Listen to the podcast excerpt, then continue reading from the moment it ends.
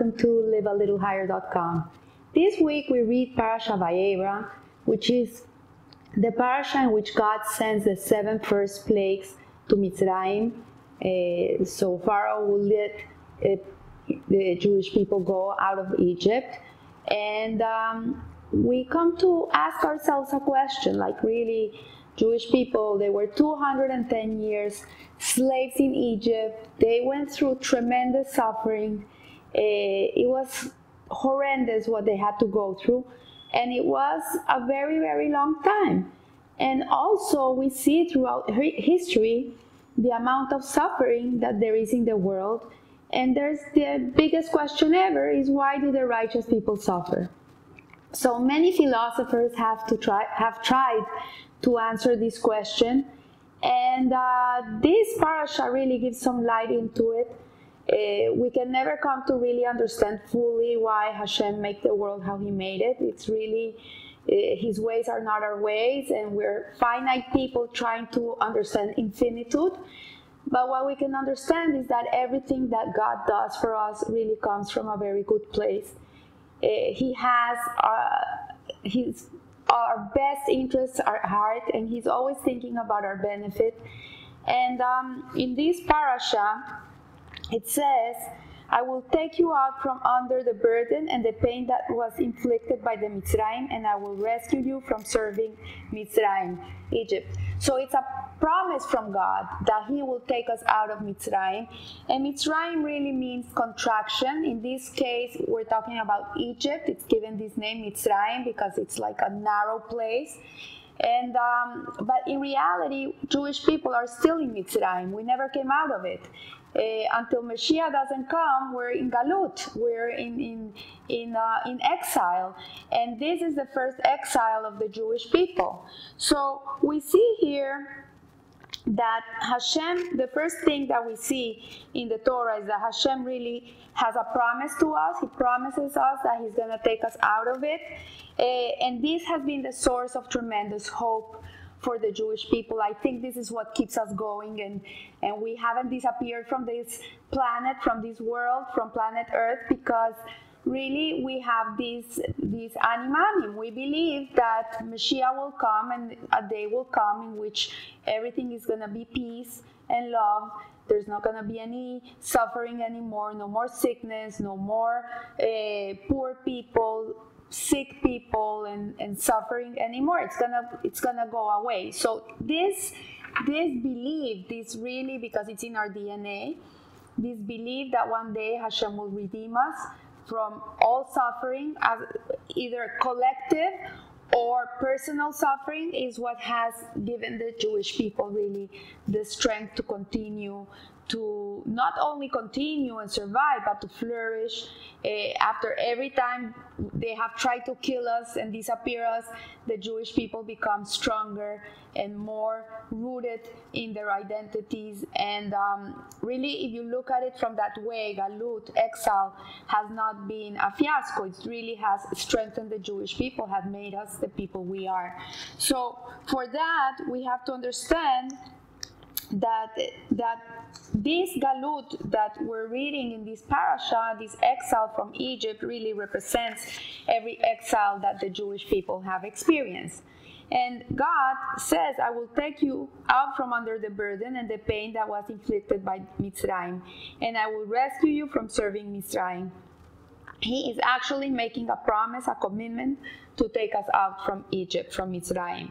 So there's a very interesting aspect in chapter 3 of the Tehillim, in which it says, chapter 3 of the Tehillim says,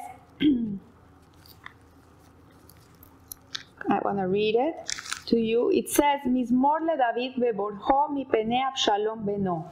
So what it says, this Perek 3 of the Tehillim, it says, A song of David as he flees from Absalom his son. So this psalm really is talking about David's um, escape from his son Absalom, who was really trying to kill him. And uh, the interesting thing here, which is the question that the sages ask themselves, is why does King David says Mizmor le David, a song to David? Why does he start a psalm that is talking about his fleeing death? Uh, as a song, like a happy thing, instead of saying Kinale David, which is a lamentation to David. You would think, like, if your son is trying to kill you, you would be beyond yourself. You wouldn't be praising God. You were, you would really be uh, lamenting.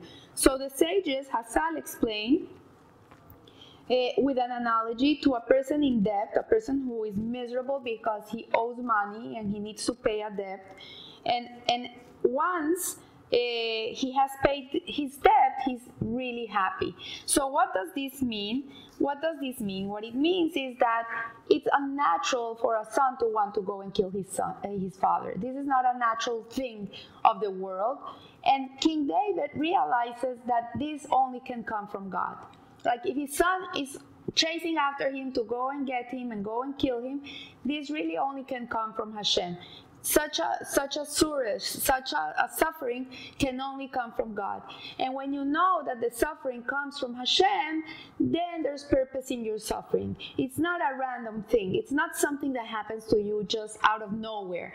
When you know that there's a purpose behind it, then you're happy because in a certain way it's like you're paying off your debt. So so what we see here is that uh, that what we're learning here is that all suffering that comes from us, to us, to the Jewish people, everything, every little thing, even if you break a nail from your pinky, really everything comes from God. Everything is decreed.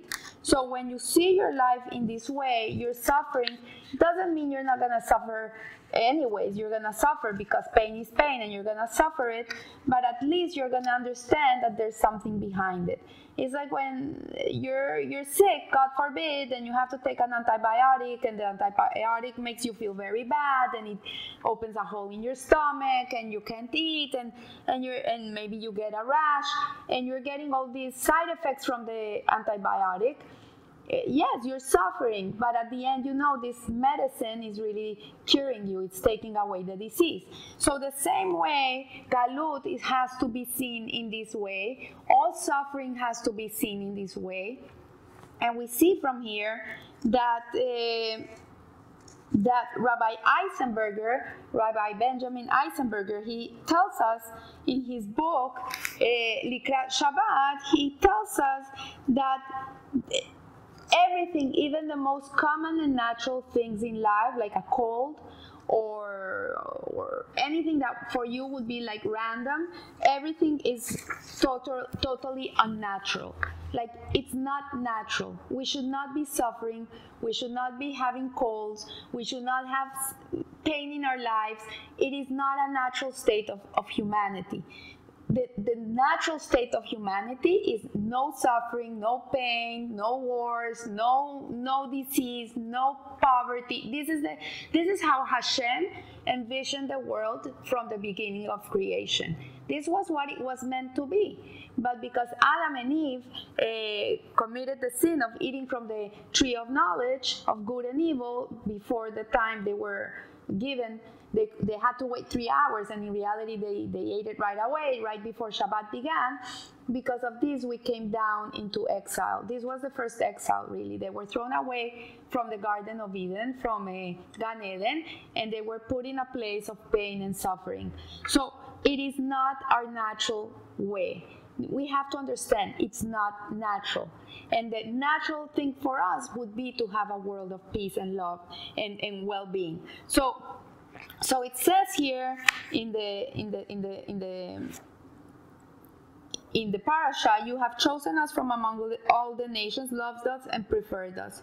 For um, uh, uh, for uh, Hashem, there should be no trouble for the Jewish people because this is this is what it is. He has chosen us from among all the nations, loved us and preferred us. So rather uh, Rabbi Eisenberger says, he suggests anything that we suffer is not natural, for hardship and pain can never be the natural lot of, of the people of God. In fact, for Am Israel, nothing short of beautiful, healthy, wealthy life can be considered natural or acceptable. So we can always understand them the same way that David Hamelech, King David, understood his troubles when he sang to Hakadosh Baruch Hu. When he is fleeing from his son that wants to kill him, he's, he's not lamenting, he's singing. He's, he's giving a song to Hashem because he realizes that this is, he's paying a debt. Whatever his suffering is, really, it's cleansing him, it's connecting him to God, it's an opportunity of growth, it's an opportunity for him to become the best King David there can be in the world. And uh, yes, suffering, uh, he was suffering while he was chased.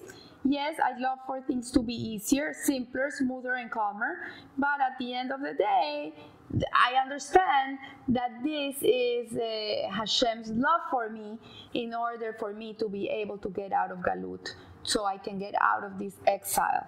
So so there's um, so there's an example here that they, he gives. Uh, he says, imagine that there's a mother who has learned that her son has to go through a very difficult surgery, and uh, it's gonna be very long and very risky. And this mother is very anxious. She's very scared. And, and, she, and she says, I'm sorry, I'm, I cannot let my son go through that surgery because I don't think I could survive it. I would not be able to sit through those long hours and survive the anguish of knowing that my son is being in, uh, operated on. And so they had to call a social worker, and the social worker came and spoke with the mother and calmed her down and was and and really it made her see like yes he has to go through this. It's gonna be very hard he's, but he's gonna get out of it and he's gonna be well. And you have to just hold on and be able to to sit down and wait till your son comes out of it. And and you have to know that he's gonna be okay for the rest of his life. So this um, this social worker sits with her life with her with the mother and she helps her get through it. And uh, until the boy comes out from the surgery and it's very successful. So it says that the same way the purpose of exile the purpose of galut it's like that surgery and hashem is sitting in there in the waiting room waiting for us to come out of it. He's like our father. He's a father in heaven avinu malkeinu. And he is there. He's uh, our father our king. He's sitting through this long galut this long exile and he's there waiting for us to come through it. And and he's suffering with us. He suffers with us. He's, he's in pain also. So it says here that that's what happened to the Jews exactly 210 years of, ex, of, of uh, slavery in Egypt. It was like this long, long operation, and Hashem had to wait for us to be able to, to come out of it. It's not that Hashem left us in Egypt for 210 years and he forgot about us. He never forgot about us. He knew he had to leave us there so the Jewish people could become the Jewish people. If we wouldn't have been 210 years in Egypt as slaves, with that experience in our lives, we would have never been able to become the Jewish people, get out of there, go to Matan Torah, receive a Torah. We had to be slaves to be to understand what it means to be connected to Hashem. So it was the making of the Jewish people. So it says here that with this we can understand that every challenge or type of, of, of test that we must experience in our in our personal lives is really it's, it's really making us the people that we are supposed to become. And and when we're going through a hard time we have to understand this. It, it, just put it in your head. It's the making of margie. It's the making of of, of, of hannah. It's the making of haim. It's the making of you. It's anything that you're going through is really making the person you should be. It's taking out the best of you. Sadly, many people don't see life in this way, in this light. They don't they don't appreciate it. And we should never, never, God forbid, ask for challenges and tests in our life. We should only pray for goodness in our life.